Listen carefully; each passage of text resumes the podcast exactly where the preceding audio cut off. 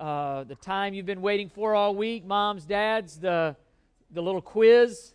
Uh, for our visitors, we don't normally take quizzes, but this series, we're, we're doing a series where we're looking, walking through our beliefs, what we believe as a church, who we are, distinctives there, and, and sometimes we, we may think we know more than we know, and we may not pursue something because we think we've got a hold on it maybe better than we do. And so these quizzes are really just for you, just to give you an idea of, of where you are and maybe what you're believing, even unknowingly. And so go ahead and take a moment and take this quiz. No one's going to know the answers, no one's going to grade them except yourself. Maybe your spouse looking over your shoulder, they may look at them. Go ahead and take a few moments and take this quiz on our, on our ordinances. All right.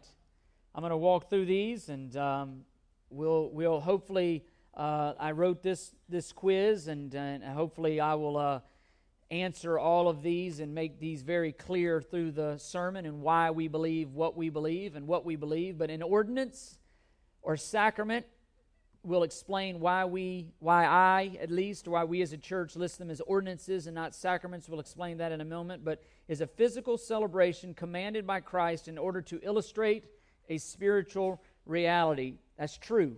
That's true. It's a picture of a spiritual reality. Baptism, Lord's Supper, as we'll talk about today, it is a picture uh, of salvation. It is a picture uh, of what we are trusting in, where, where we have placed our trust. We believe, number two, that the bread and juice physically change into the body and the blood of Jesus as we participate in the Lord's Supper.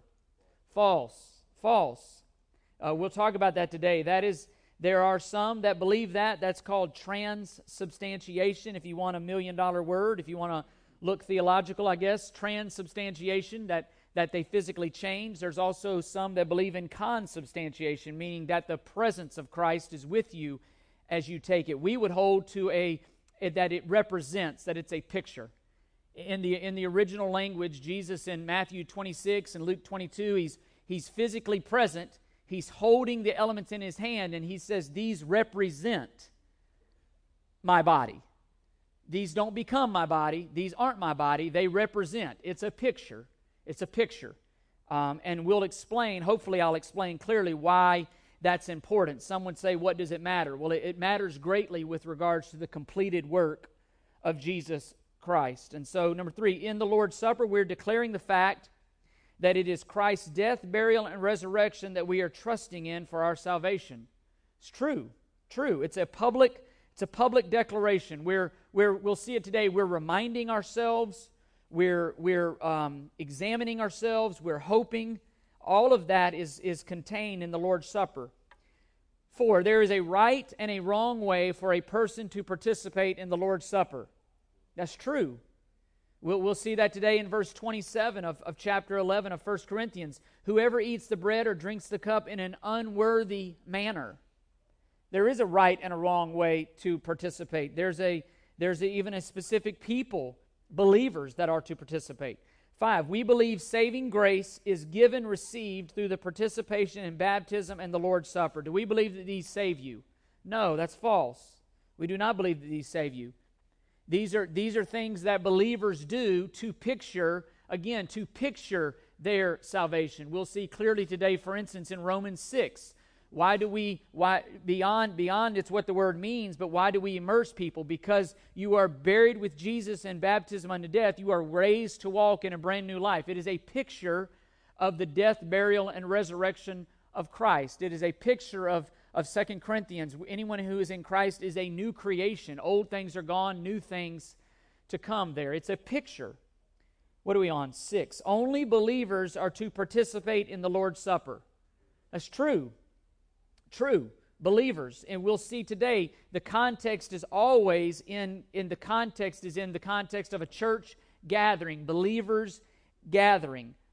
Script, number seven, Scripture does not specify exactly how often we are to participate in the Lord's Supper. That's true. It's true. It simply says regularly. Regularly. There are some churches that participate every week. There are some, like ourselves, we try to participate on the, the first of the month. Uh, there are some that do it quarterly. The Bible is not explicit in how often. And so we, we, we, we approach that by faith we, we approach that in, in wisdom, and, and again, um, we, we do it once a month here. Eight, the Lord's Supper was initiated by Christ at the Last Supper. The Lord's Supper was initiated by Christ at the Last Supper. True. True. You will see today, even in 1 Corinthians 11, it's a reference back to Matthew 26, to Luke 22, to Mark, where, Mark 14, where Jesus again, and even there, a picture, it was a reminder.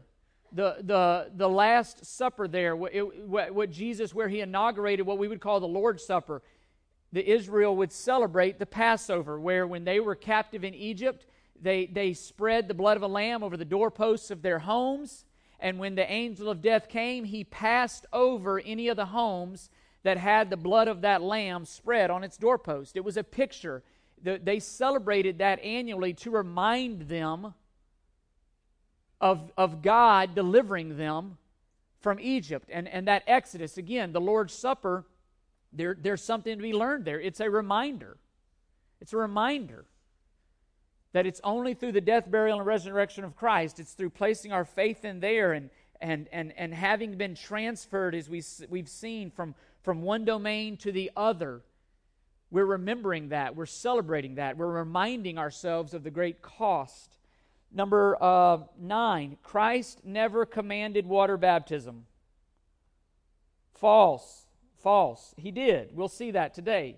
Baptism is a is a command, it's an act of obedience. We'll see today that if you're a believer in Jesus Christ, you cannot fully you cannot fully be a disciple or follower if you've not been baptized. There's an area of your life that you're holding back.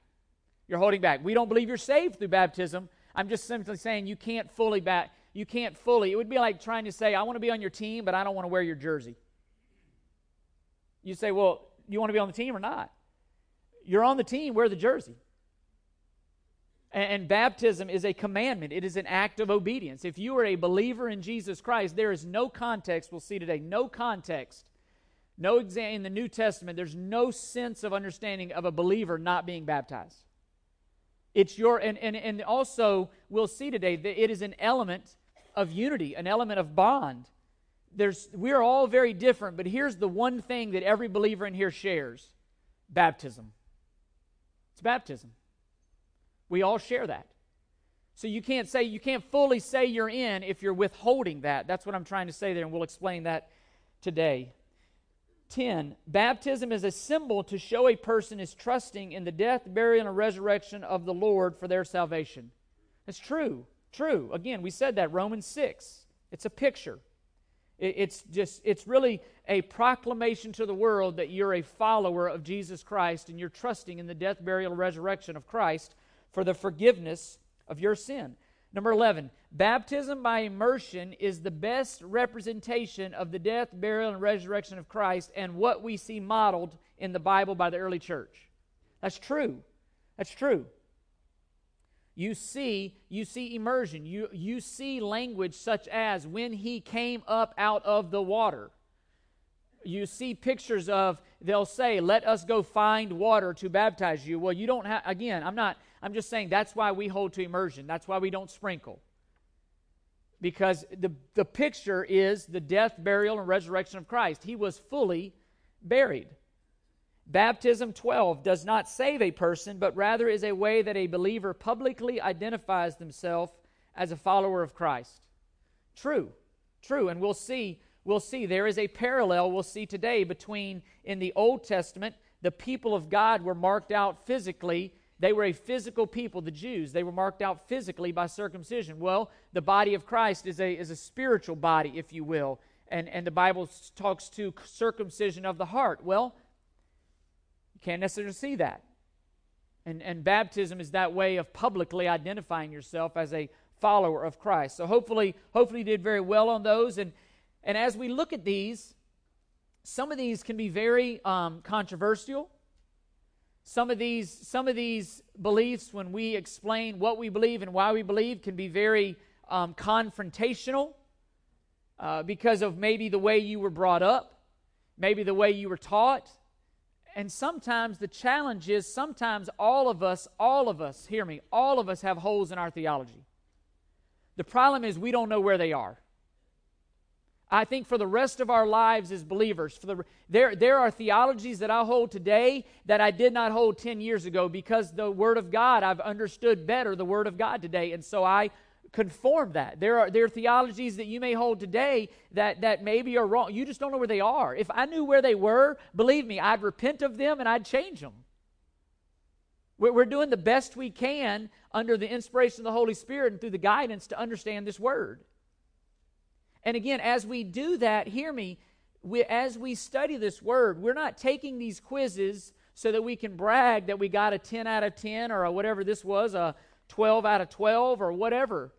We're not, we're not doing this so that then we can get all the Jeopardy questions right when you when the Bible category. I mean, that's one of the few categories, sports and Bible. Like if I'm watching Jeopardy, I pray just sports or Bible. Please don't do literature.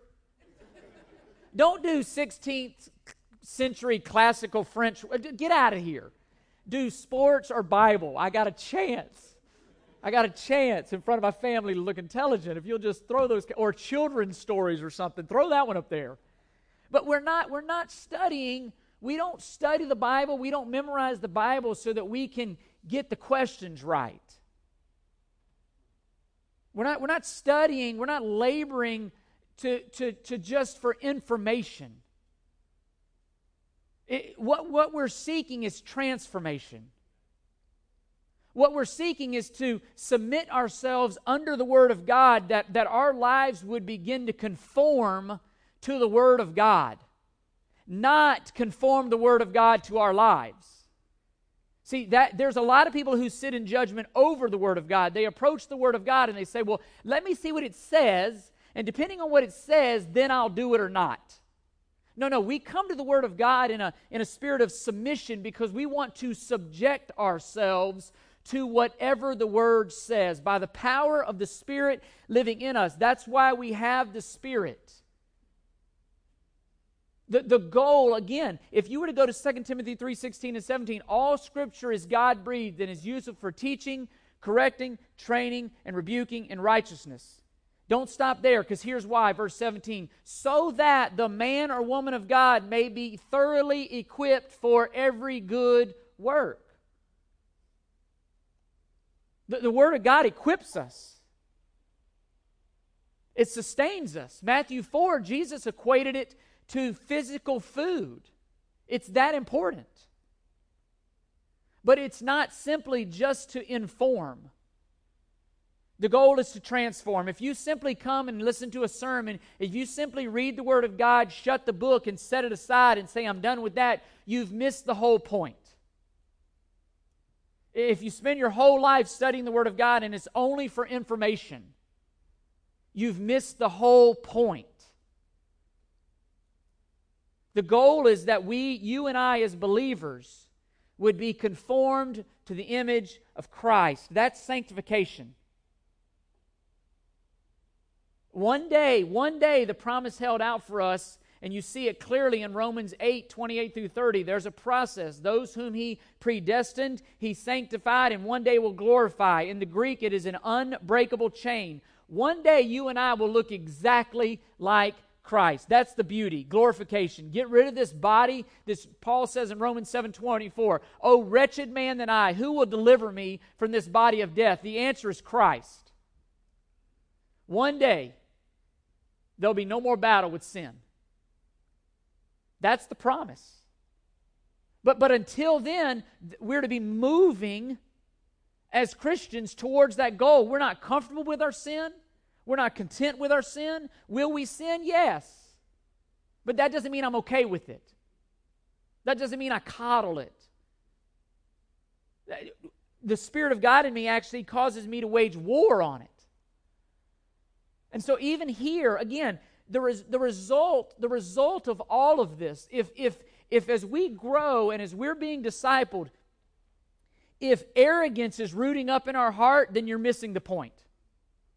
If love is welling up in our heart as we grow, now you've hit the mark. Again, Paul is very clear knowledge puffs up, but love edifies. The, the result, the result of our sanctification, the result of our study, the result of our placing ourselves under the Word of God, even, even here, it's not to be arrogant towards people that we may be maybe believe differently or maybe even they're wrong. I don't know. But it's not for us to be arrogant toward them. It's for us to be loving. You know, the, the result of studying this word, if it's not producing humility, then, then we're missing the point. Because the more I study this word, here's what I realize the more I realize I don't know this word. It's like every layer that I peel off, I realize that there's so many more layers. And, and in humility, I'm, I'm holding I'm holding these beliefs by faith. But listen, if you can show me in the Word of God where I'm wrong, believe me, I will repent and I will pursue that truth. And every single one of us as believers, we come to the Word humbly. And I come today, as in all of these, humbly saying, This is what we believe the Word of God says. And we say that with humility, but hopefully we say that with grace. We're seeking truth. We're constantly seeking truth. Because the challenge for all of us is to deviate. The tendency for all of us is to deviate. And the Word of God, even these gatherings, brings us back to the plumb line. And as we, I was reading yesterday, I was reading a book, and it said that the average American is, is, is introduced to 3,500 advertisements a day. 3,500. And the point was they were 3,500. They and and what is the, those advertisements? They are geared to get you to think a certain way and behave a certain way. 3,500 average. And if we don't have the Word of God, again, two minutes of the Word of God a day isn't fighting 3,500 advertisements. Guess what? Those at 3,500 advertisements, they're going to conform your mind to think like the world. They're, that's what's going to conform your mind. That's why we need this word. And, and so today, as we, again, as we, as we look at even today, ordinances, what we're going to call ordinances, the, the challenge is to, to conform our thinking regarding these to what the Word of God reveals. Not what we've been taught, not what tradition has told us, but come to the Word of God and say, what does the Word say? This is about truth. E- even here with these ordinances, it's not about preference, it's about truth. And, and we hold here, we hold to two what we will call ordinances. They are this they are Lord's Supper and they are baptism. Some denominations hold to more, some groups of believers hold to, to seven, some hold to five, some hold to less. Some of you, again, some of you even, even when I say ordinance, you say, what is that? Some of you grew up in, in cultures where they were called sacraments. Sacraments. And, and the, the word sacrament, here's why, here's why I do not use that word. And I'm speaking for myself. I know some of you love that word. Some of you hold to that word, and some of you don't mean when you say by that word what, what is really meant by it. But that's the danger because words have meaning. The word sacrament, we get the word sacred from that, from that word. And, and, what, and it's not that I'm not saying these aren't sacred. The problem is this the issue is deeper the word sacrament over time it began to confer the meaning that there was grace given to the individual who participated in that. So when you participated in the lord's supper there was an extra amount of grace given to you even salvific grace. That when you participated in the baptism you had you had to participate in baptism because that's where god saved a person or that's where grace was inferred upon a person and again, when you say the word sacrament, that's what many people, it's sacred. Why? Because there's grace imparted through it. That's what people believe. We would, I do not use that word because I don't want to misinform somebody about them. Are they sacred? They are, but we do not believe these save somebody. They're pictures of somebody who has been saved. These are things that saved individuals are a part of, not that individuals are a part of in order to get saved. Does that make sense? And so words have meaning. And so we, we need to be very careful Because again, what you mean by something and somebody what somebody else means by something may be different, but you're using the same word, and we need to be careful. We need to understand that the, that's why we say ordinances. Again, councils and, and on all these catechisms throughout church history, they've they've really battled over these things because, because there are huge implications. Is somebody saved by partaking in the Lord's Supper? Biblically, the answer is no. But historically, groups of people who call themselves believers have said yes because of tradition. Is somebody saved through baptism? The Bible would say no. There are groups of people who call themselves believers. I'm not doubting necessarily their salvation as much as I'm saying they're wrong in their approach to baptism. If baptism saves, for instance, if baptism saves, the thief on the cross has got a serious problem. Because Jesus told him, Today you will be with me in paradise. No baptism. No baptism.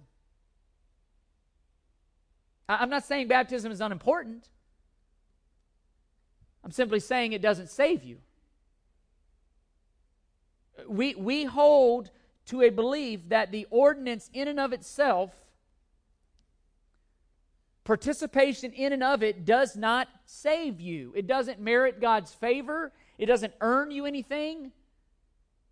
It's a picture, it's a declaration. Is it important? Immensely important. Is baptism important? Is Lord's Supper? They're both immensely important. You are picturing to a world around you what you are trusting in. Beyond that, when you start picture when they start conferring grace, the other thing we'll see today is you're attacking the sufficiency and the completed work of Jesus Christ. Is Jesus work is Jesus Christ's work completed or do you have to add to it? Big deal. And so, so as we approach these, understand the tendency is for us is to check out and say it doesn't matter. It matters. Truth always matters. We don't want to send to the world a wrong message, especially with regards to how your sins are forgiven and what it is we're trusting in. And so today, Lord's Supper, you'll see on your handout, Lord's Supper. I want to start with the Lord's Supper. And I, I want to answer some questions today for us regarding the Lord's Supper and baptism. And you see, the, I'm keeping, I'm looking at my watch because my little clock on here, the battery died. That's bad news for y'all. So I'm gonna look at my watch. What is the purpose? Ver, number one, what is the purpose of the Lord's Supper? Turn with me to 1 Corinthians 11, and we read this passage when we partake of the Lord's Supper. We could read Matthew 26, we could read Mark 14, Luke 22. These are all uh, pictures in the Gospels of the Last Supper when Jesus instituted, if you will, the Lord's Supper, and when he had his disciples with him, and he took the bread and he holds it up and he says, This, this bread represents my body, and this juice, this and wine in that day, it would have been, represents my, my blood that I'm about to pour out on your behalf on, on to cover sins because hebrews 9 22 says without the shedding of blood there is no remission there is no forgiveness of sins.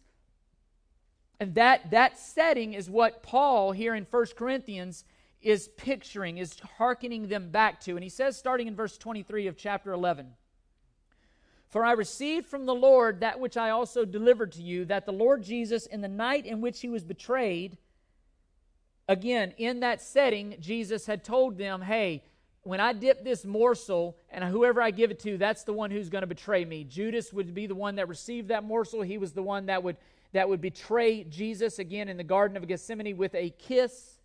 In the night in which he was betrayed, took bread.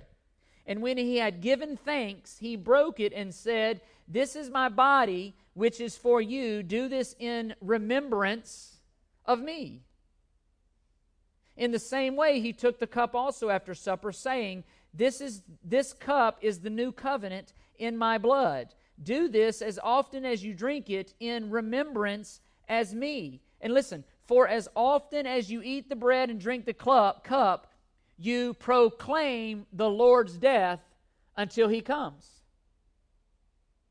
I want to give us a picture here, uh, and I'll read 27 through 32 in a moment as I make these points, but I want us to give us a picture, a full picture Because uh, over here, we don't go so far as to say it infers grace and it saves you, but I don't want us to go as far over here on the other end to where we say then it doesn't matter. It absolutely matters.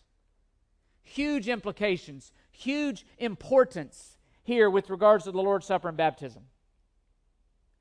Our tendency, again, even that, is to lose a sight of this significance. That's why, again, Jesus said, as often as you do it in remembrance, we tend to forget.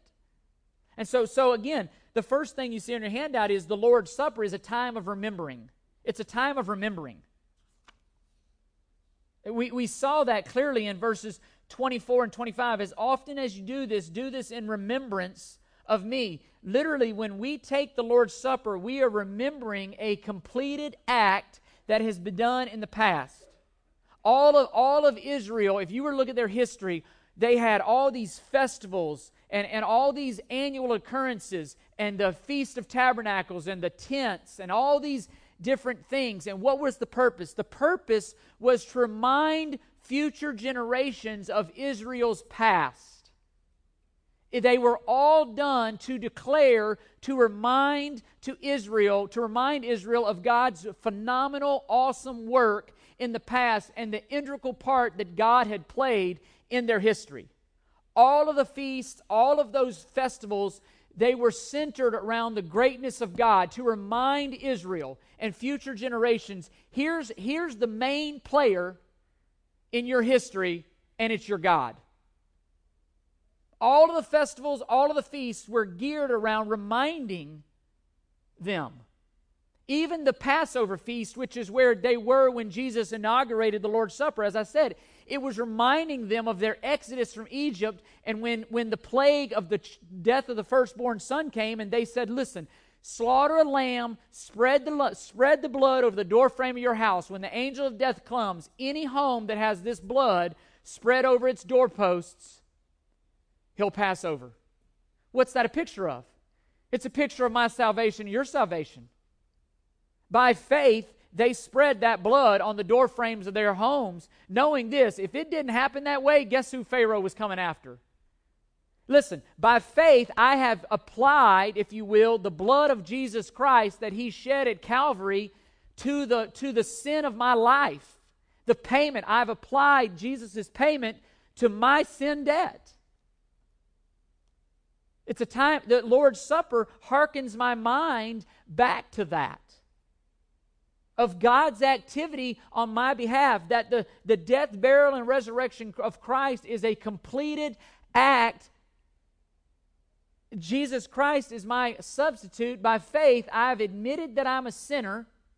I've repented of that sin, and I've confessed that Jesus, it's your work alone that can forgive me of that sin.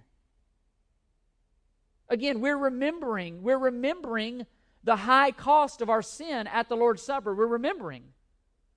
We're hearkening our, hearkening our hearts and our minds back to the, to the source of our salvation. But, but it's also, the Lord's Supper is a time of examining.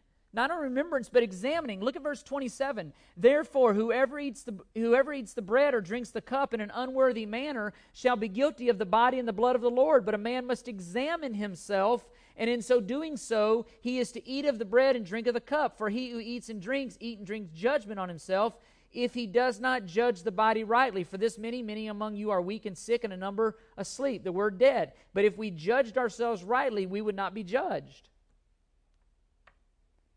When, when we, that's why when we partake of the Lord's Supper, I, I, I try to be very clear to quote unquote fence the table.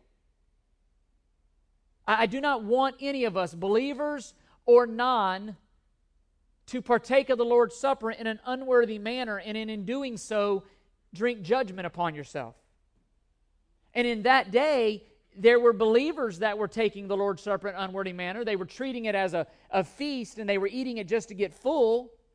But there's also an unworthy manner we'll see in a moment of non believers. A non believer should not, do not take the Lord's Supper.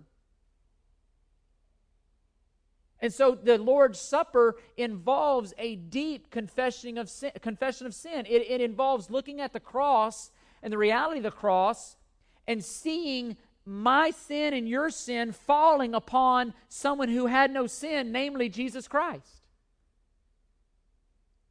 and realizing it was my sin that put him there.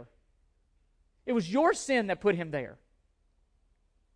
The cross, again, the cross is a, is a representation, again, I dare say not of our worth. It's a, it's a testimony to God's worth. It's a, it's a testimony to my sin and your sin. And, and that's, that's what we're recalling as well in, in, in the Lord's Supper, not just sin in general.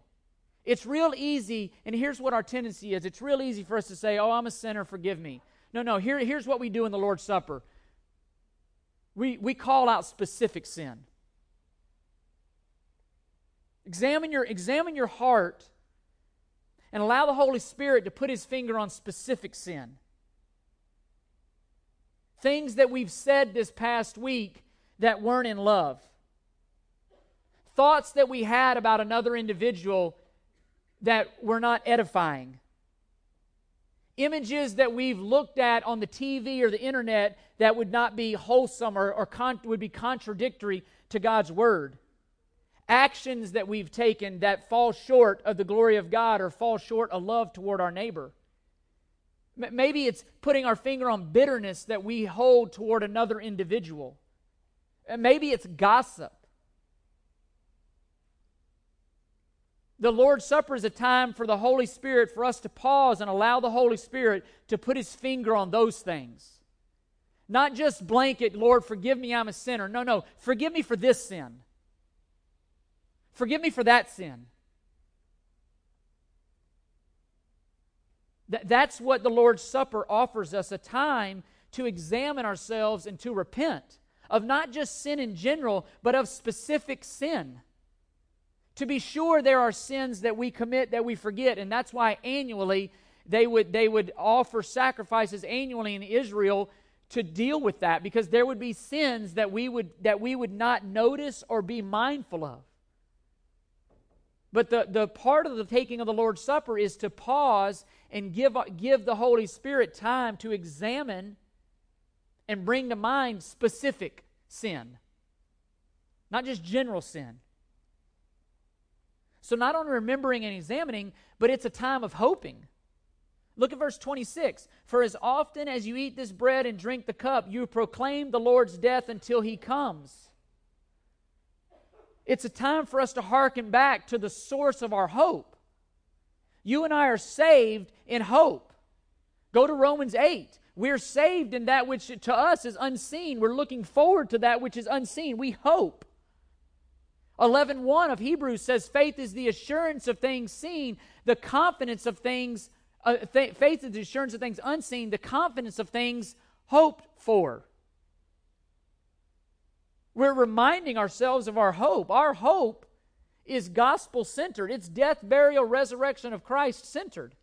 It's, it's kingdom of God centered, not kingdom of this world centered. We're, we're declaring and we're reminding ourselves that it's through the work of another that you and I have been set free from our sin, not of works.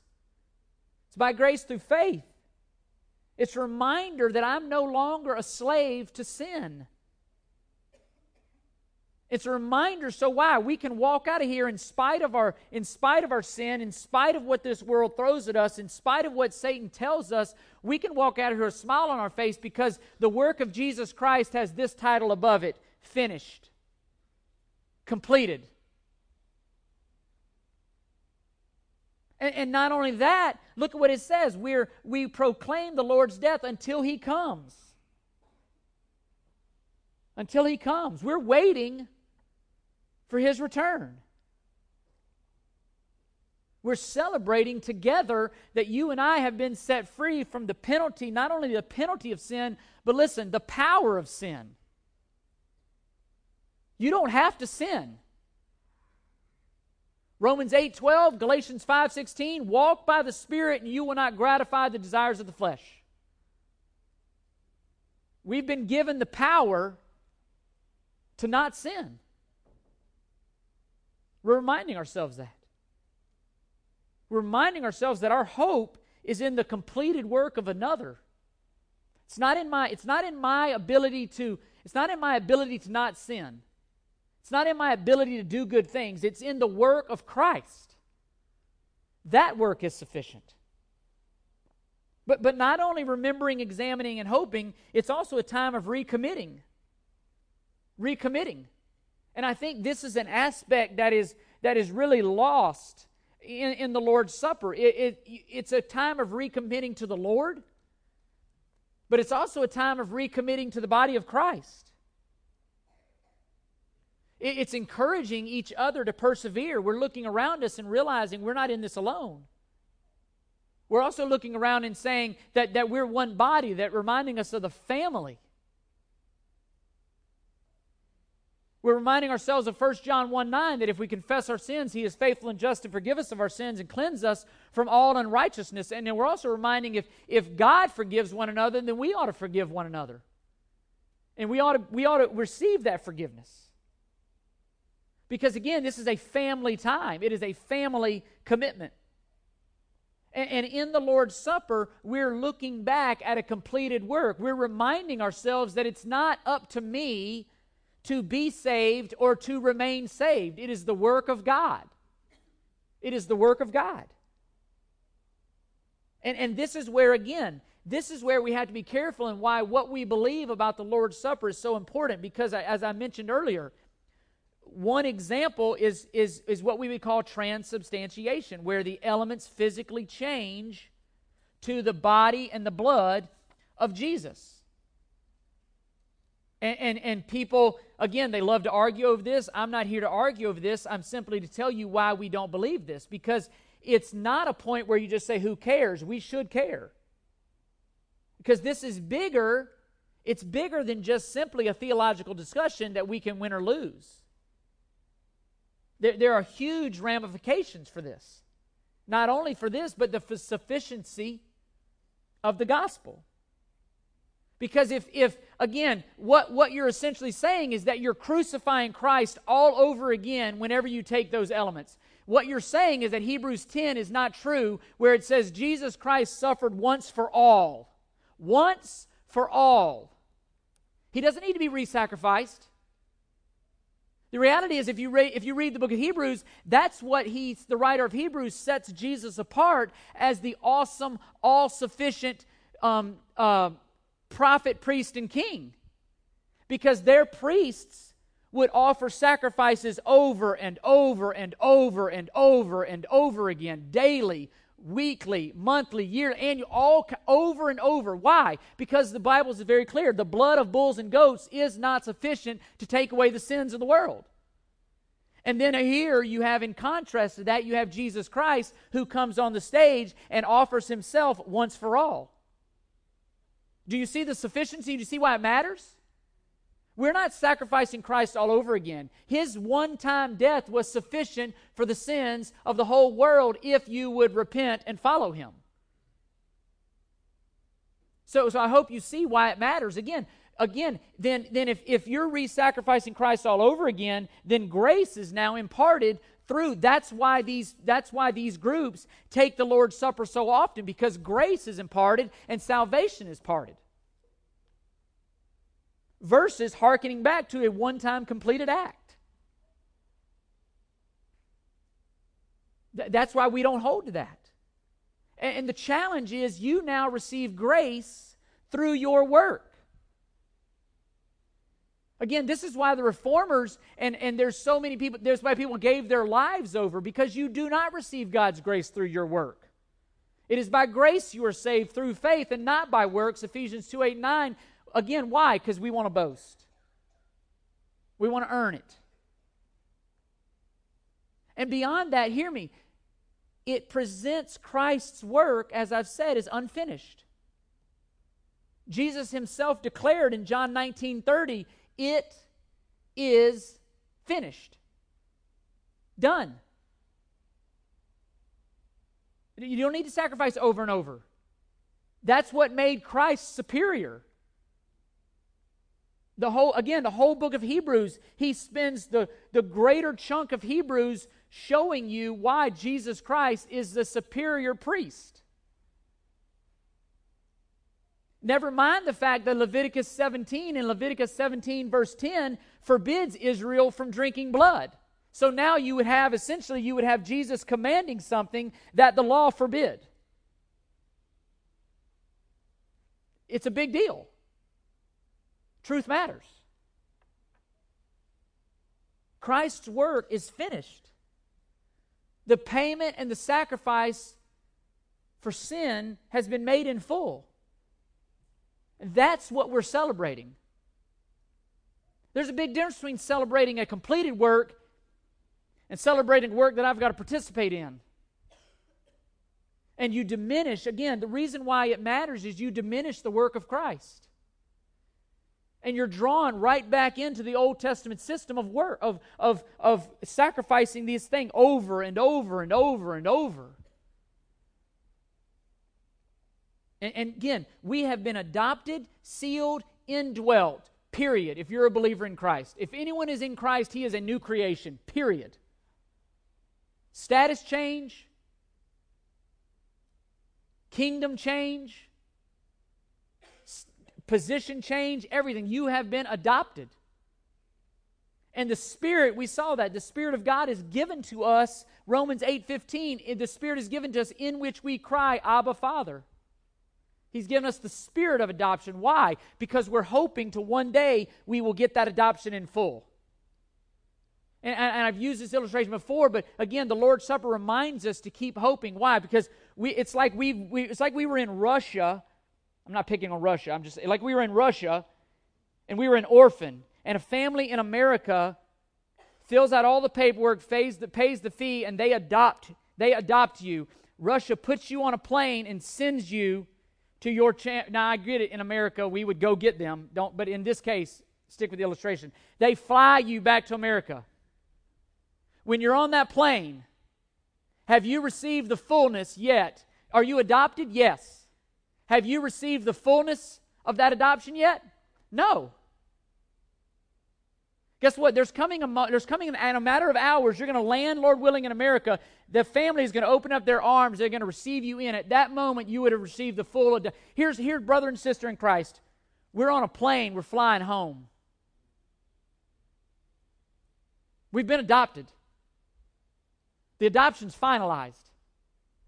There's coming a day where we're going to stand before our Savior, and it's at that moment we will receive the fullness of our adoption. That's when we'll receive the fullness. The Bible is very clear through much tribulation, through much tribulation, Revelation says a person will enter the kingdom of God.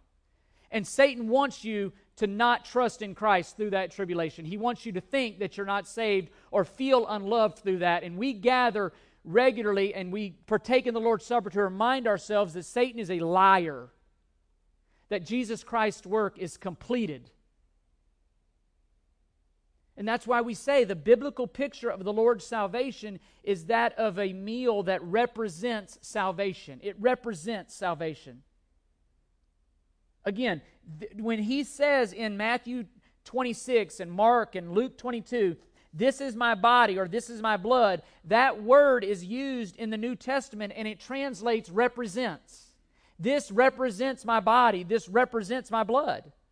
Literally, Jesus is standing there with these in his hand, and he's saying, This is a picture. You're going to do this regularly to remind you of the high cost at which your sin was forgiven. That's the purpose to remember, to examine, to reflect, to hope. Awesome picture. Hugely, hugely important. But, but not only that, who can participate in the Lord's Supper? You think about everything that we just looked at, I think the answer is very clear only believers. Only believers. Why? It's a picture of our salvation. An, an, an, unbeliever in Christ, someone who does not trust Christ for the forgiveness of their sins, they got nothing to celebrate. There's not, you know, again, it, beyond the fact that all throughout the New Testament you see them celebrating the Lord's Supper in the context of gatherings.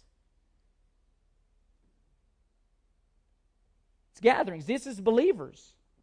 Side note, some churches, some churches require membership in order for you to participate in the Lord's Supper with them. That would be a what's what's again, I'm just in closed. That would be called a closed view. We do not hold to that. If you're a, if you're a believer in Jesus Christ and you're here from another city, another town, whatever, and you're a believer in Jesus Christ, you're family. You're welcome to partake. We, that would be called an open, what would be called open view. I'm not saying they're wrong for that. I, I get the I get the the the it's commendable position. I understand what they're saying, but we would hold if you're a believer in Jesus Christ, you're you're you're welcome to partake of the elements. You're family. But it, but it's a believer's thing.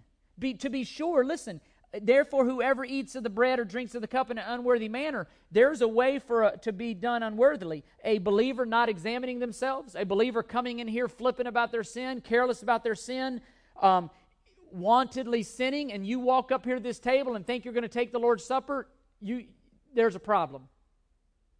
The Bible is very clear you're taking it in an unworthy manner. But also, an unbeliever partaking the Lord's Supper would be an unworthy way.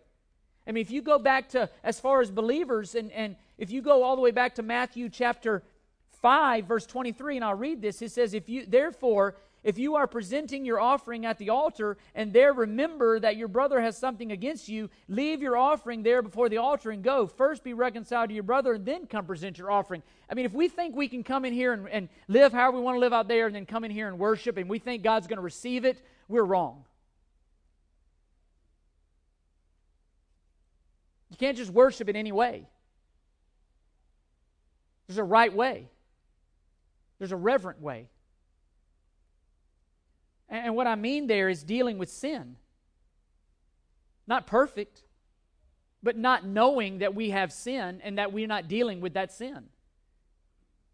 And think that we're going to come in here and God's going to receive our worship. Again, Paul makes a very clear warning.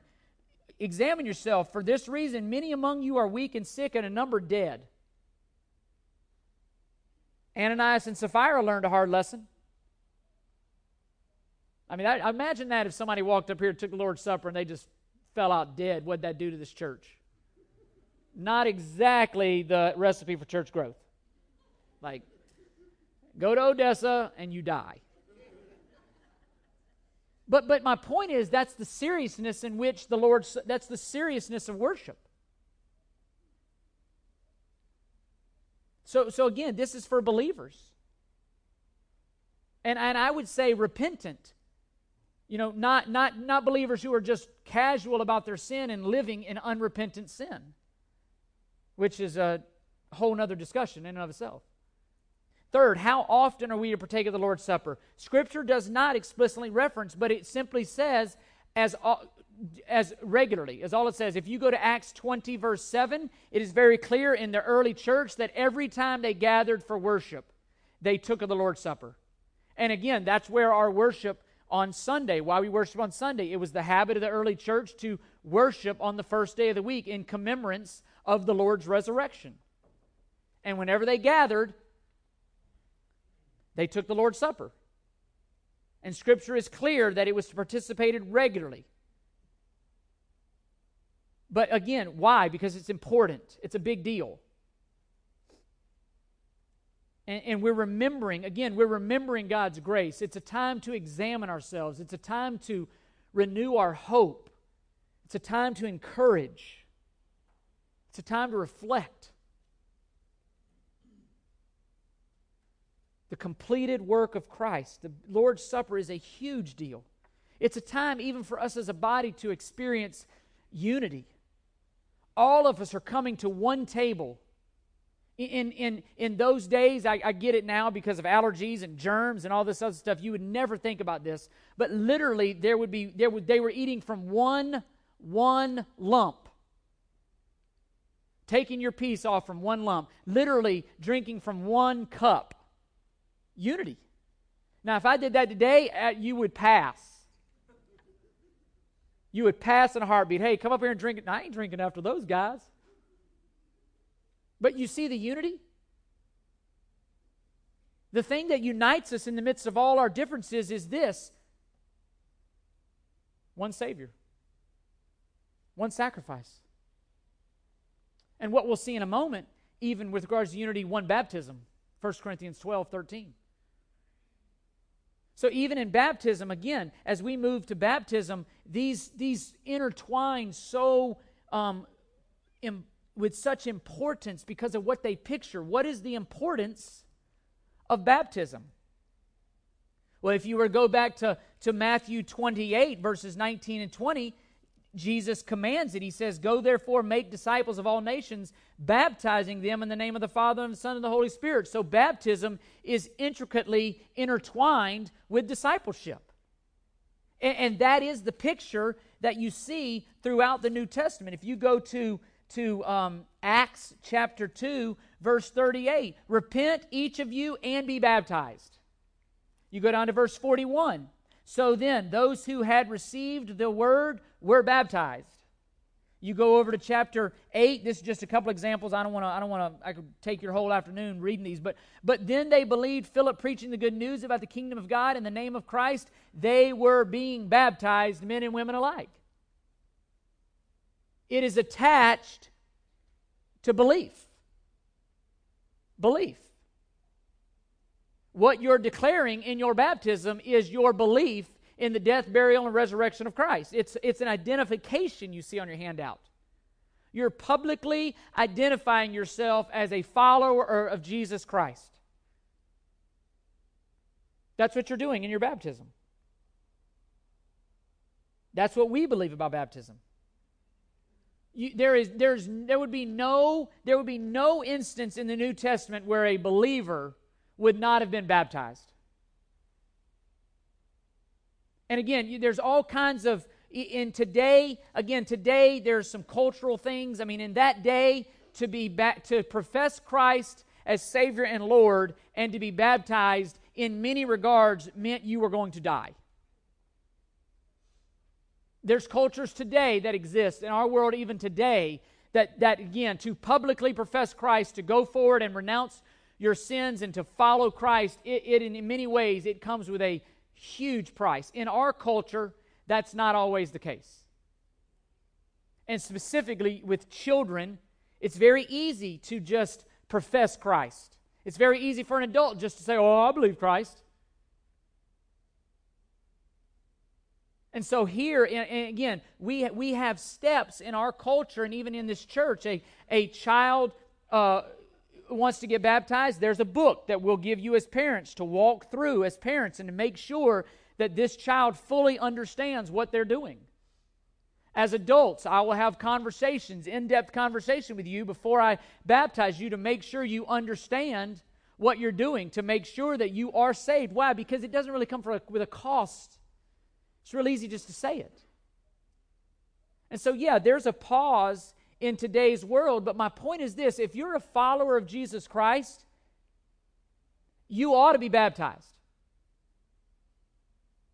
There's, there's no context where if you're a follower, and, and here, if you put the Word of God together, and, and this statement is on your notes, and I don't mean to hurt people's feelings or, or offend, but you cannot fully follow Christ without being baptized. I'm not saying you're not saved. I'm saying there's a part there you're volitionally choosing to disobey. You're choosing to disobey the word of God. I'm not saying you're not saved, I'm simply saying you're choosing to disobey. You're, you're choosing to not publicly identify yourself with a group of believers. And again, 1 Corinthians 12, it's, it's a unity issue. He says, For even as the body is one, yet has many members, and all are members of the body, though they are many, they are one body, so also is Christ. Listen, for by one Spirit we were all baptized into one body, whether Jew or Greek, slave or free, they were all made to drink of one Spirit. Do you see the unity? In all of our differences, here's what we as believers share baptism. Baptism.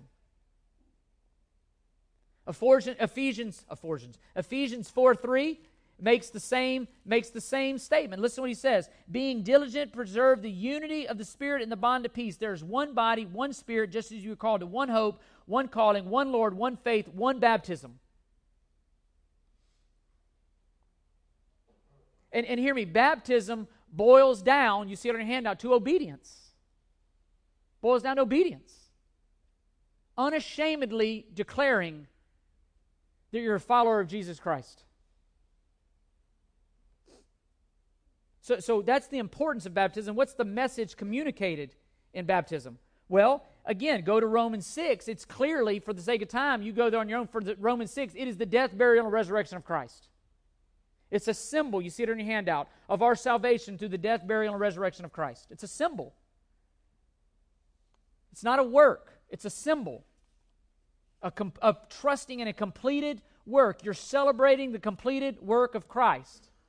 And, and you see it on your handout. In baptism, you are getting an opportunity to preach the gospel that you have believed. You're literally preaching. That's why when, when people schedule a baptism, bring your friends, bring your family, especially bring those friends and family who are lost. Why? Because you're preaching to them the gospel. You're telling them, I believe in the death, burial, and resurrection of Christ, and it's His work alone that saves me. You're preaching the gospel. That's why we believe, you see on your handout, only believers are to be baptized. What mode of baptism is accurate? That's the third question. Uh, and again, much division here, but you see throughout Scripture one baptism. If that's why we we immerse and we would require our members to be immersed. We don't want to be a body where, well, I was immersed, or I was dipped, or I was sprinkled, or I was this, or I was that. You see that this disunity there. That's why we hold, that's why we ask people to be immersed. Never mind the fact that the word baptism, we get that word is is baptisma in the Greek, and literally we've taken the Greek and just made it our English word. And the word, if you trace it, it means to immerse. Listen, the word was used to describe the sinking of a ship.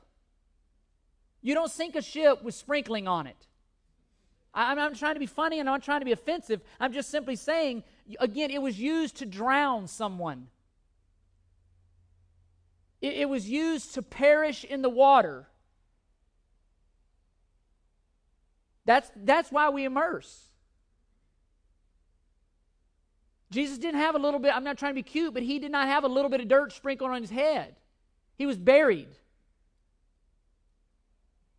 It's a big deal. You can go to Acts chapter 8 and see a picture. Again, it's the gospel. Completely buried. The word means completely buried. Again, in, in Acts 8, he, he, he's, he, it's a clear picture that they needed a bunch of water. They needed a good bit of water. Acts 8, verse 38.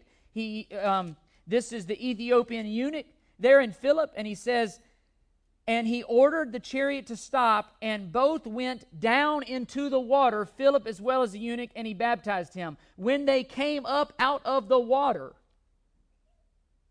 there's a picture there. And we baptize because immersion is the best picture, not only of the biblical model, but of the death, burial, and resurrection of Christ. We hold to that. And, real quickly, um, not to not to flood my email, not to flood my inbox with emails, I want to answer the question: What about infant baptism? And I run into this a lot. You run into this to a lot of people who were baptized as infants, and that's their reasoning for not being baptized. Oh, I was baptized as an infant. Okay. What, what, we, what we have seen and shown is that in the New Testament, and, and I want to be very careful here, and, but yet quick. Baptism uh, is for those who have been born again, not simply those who have been born. Please hear me. It is for those who have been born again. Okay, and, and again, there is a, and that's where I would disagree with those who practice infant baptism. And again, brief history, more than you want to know, but just so you know, in the pre Reformation days, the church and the state were together. They were not separated. And what this means is to be a, citizen of the state was to be a citizen of the church. And so when you were born, you became a member of the church and a citizen of the state. And, and so they would baptize them. And, and, and then the Reformation comes in, and they're saying, whoa, whoa, whoa, whoa, whoa. Baptism is only for believers. And, and so, but within that context, they continued to do infant baptisms because it was a state church issue. And again, as, as tradition and, and, and these practices are hard to let go of, it continued.